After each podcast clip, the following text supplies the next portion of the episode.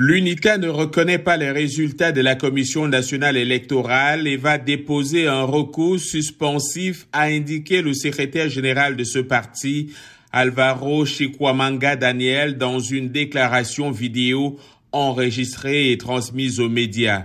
Le parti mené par Adalberto Costa Jr., 60 ans, affirme ne pas avoir été informé de la décision de la commission d'entériner les résultats ni avoir reçu copie du procès verbal du dépouillement. À la tête du pays depuis son indépendance en 1975, le mouvement populaire pour la libération de l'Angola MPLA a recueilli 51,17% des voix selon la commission électorale contre 43,95% pour l'UNITA. Quatre des 16 membres de la CNE n'ont pas signé les résultats finaux exprimant des doutes sur le processus.